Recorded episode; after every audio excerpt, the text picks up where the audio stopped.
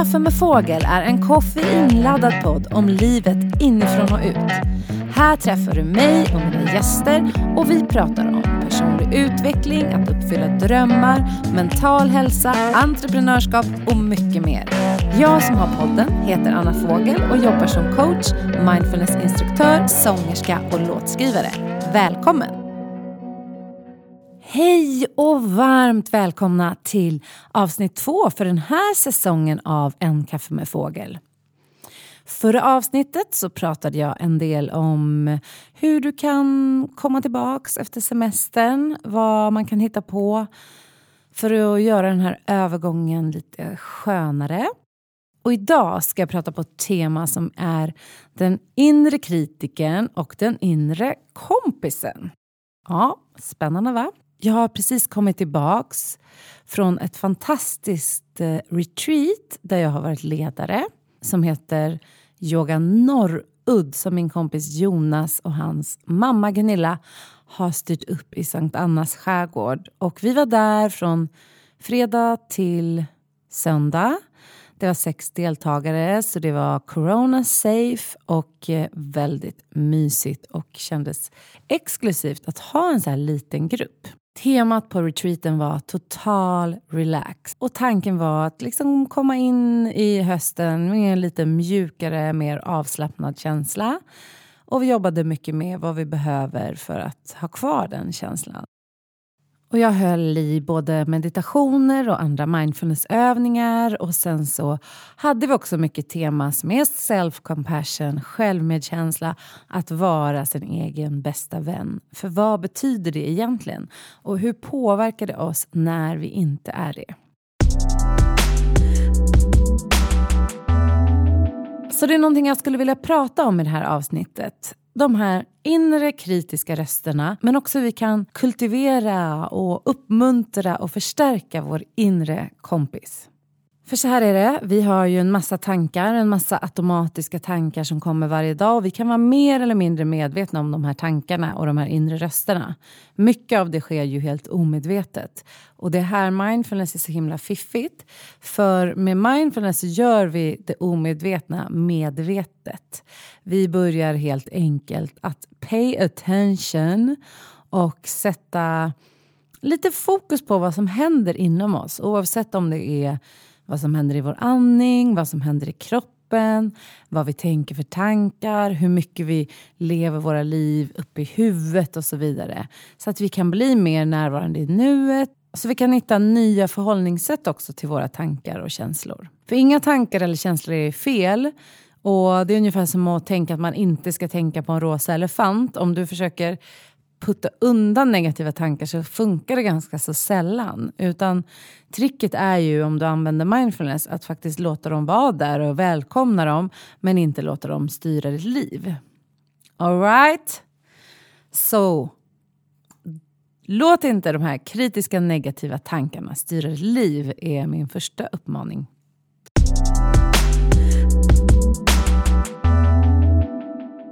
Men visst är det så att ibland pratar vi till oss själva på ett sätt som vi aldrig, aldrig skulle prata till en vän. Och Jag brukar göra en övning med mina deltagare att man får liksom ställa ut den här personen som om det var en riktig människa. Och så säger den de här sakerna och så kan du fråga dig själv om det här var någon du skulle vilja umgås med, spendera tid med. Inte alltid va? Men därför är det viktigt att bli medveten om dem så vi kan se vad som händer när vi säger saker till oss själva som inte är så schyssta se till att vi inte lyssnar allt för mycket på de här rösterna. Så på retreaten gjorde vi några exempel där jag faktiskt tog upp några från kursen som fick agera mina inre röster och då kunde det låta så här. Så ett exempel var en situation då jag hade skickat ett mail och inte fått svar på två dagar. Och då kunde den inre rösten, den inre kritiken låta så här. Men Anna, det är ju två dagar sedan du skickade det där mejlet. Och de har inte svarat än. Okej, okay. alltså de måste tycka du är typ helt dum i huvudet och att det du skrev var väldigt eh, fånigt. Samma situation med mer självmedkänsla och ta med din inre kompis skulle ju kunna låta så här.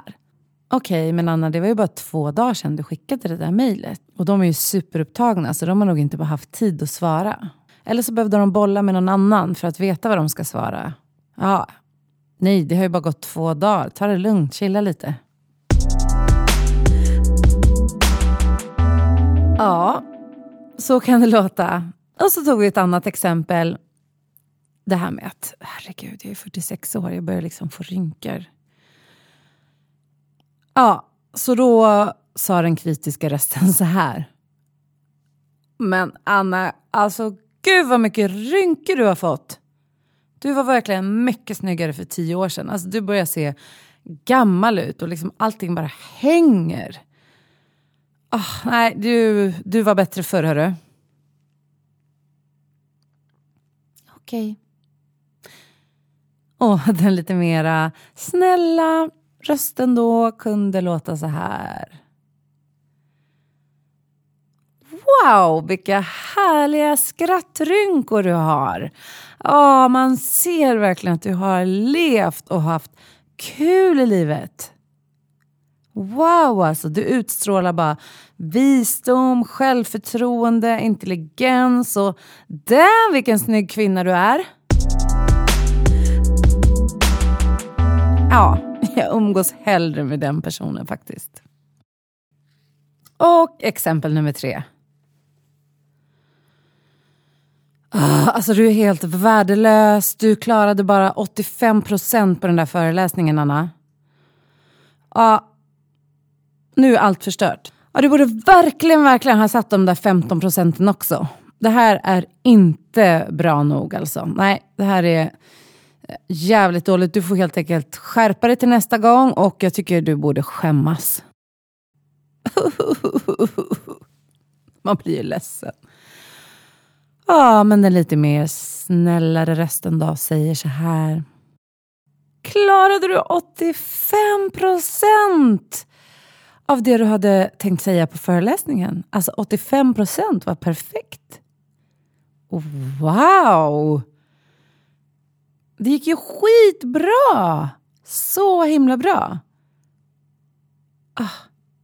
Jag är faktiskt så himla glad att du har lite förbättringspotential. För att, att vara helt perfekt, alltså då hade du varit en så tråkig och perfekt människa. Ja, det måste ju finnas någonting att förbättra och jobba på, annars blir man ju helt uttråkad. Mm. Ja, ni hör va? Den inre dialogen kan ju låta precis hur som helst. Men om vi börjar träna på att snacka med oss själva lite mer som om vi vore vår bästa kompis så ja, då blir livet lite roligare. Vi kommer gå på ett annat sätt, känna oss på ett annat sätt och framförallt våga mer och fatta andra beslut. Så vad tänker ni om det här? Visst är det lite skönare med den snällare rösten när vi talar till oss själva? Och det här är inte någonting jag har kommit på själv, utan det finns ju faktiskt människor som forskar och jobbar med self-compassion och självmedkänsla, både i Sverige och utomlands. En av föregångarna är ju en amerikansk psykolog som heter Christine Neff. Och hon har skrivit flera böcker, en som bara heter Self-compassion. Hon har skrivit en bok som heter Mindful Self-compassion som jag verkligen kan tipsa er om om ni vill fördjupa er i det här ämnet. Och där finns också massa övningar du kan göra. Kort förklarat så kan man säga att self-compassion och självmedkänsla består av tre delar enligt Christine F då och det är self-kindness, alltså självsnällhet, att vara snäll mot sig själv, att behandla dig själv som om du faktiskt vore en riktigt god vän. Det andra delen är common humanity och jag tycker det är svårt att hitta ett ord på svenska. Jag tycker inte att eh, medmänsklighet är samma sak. Common humanity, det är liksom det här gemensamma upplevelsen av att vara människa. Så även om vi har olika typer av problem så kan vi förenas i att vi alla faktiskt går igenom lidande och olika typer av lidande. Men ofta det vi gör när vi mår dåligt är ju att vi isolerar oss och vi tänker att ingen förstår oss och det är bara jag som förstår det här och det är bara jag som går igenom det här. Men det ni kanske märker är att om ni börjar prata med människor om hur ni mår och vad ni går igenom så kommer ni hitta flera stycken som har gått igenom samma sak eller har liknande upplevelser eller människor som faktiskt kan relatera till er. Så det är common humanity, alltså den gemensamma upplevelsen av att vara människa. Och det tredje är såklart min favorit och det är mindfulness. För det handlar om närvaro med det som är. Och för att kunna förändra någonting så behöver vi kunna se situationen som det är just nu. Så när någonting asjobbigt har hänt så kanske vi bara vill skjuta det ifrån oss och låtsas som det inte har hänt och vara i total förnekelse. Men om vi kan se att okay, det här har hänt, det här är svinjobbigt, så här är det just nu. Då kan vi också börja vår resa mot att förändra saker och ting till det bättre. Och mindfulness har ju också ett väldigt icke-dömande perspektiv. Så det handlar också om att kunna vara med det som är på ett så icke-dömande sätt som möjligt.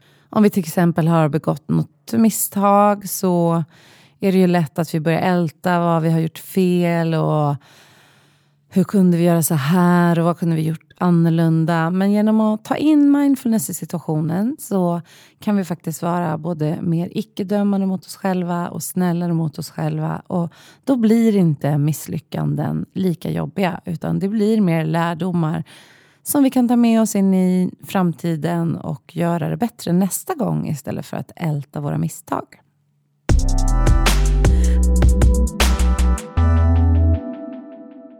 Ja, det var mina tankar om den inre kritiken och den inre kompisen. Och en övning till dig det kan ju vara att börja titta på i vilka situationer är du onödigt hård mot dig själv.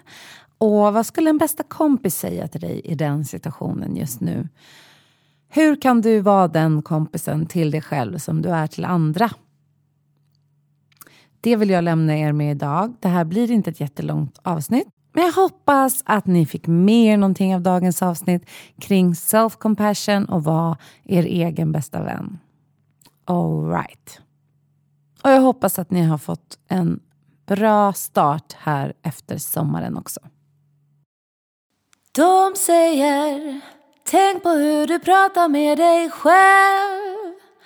De säger Tänk på hur du pratar med dig själv. Hej då.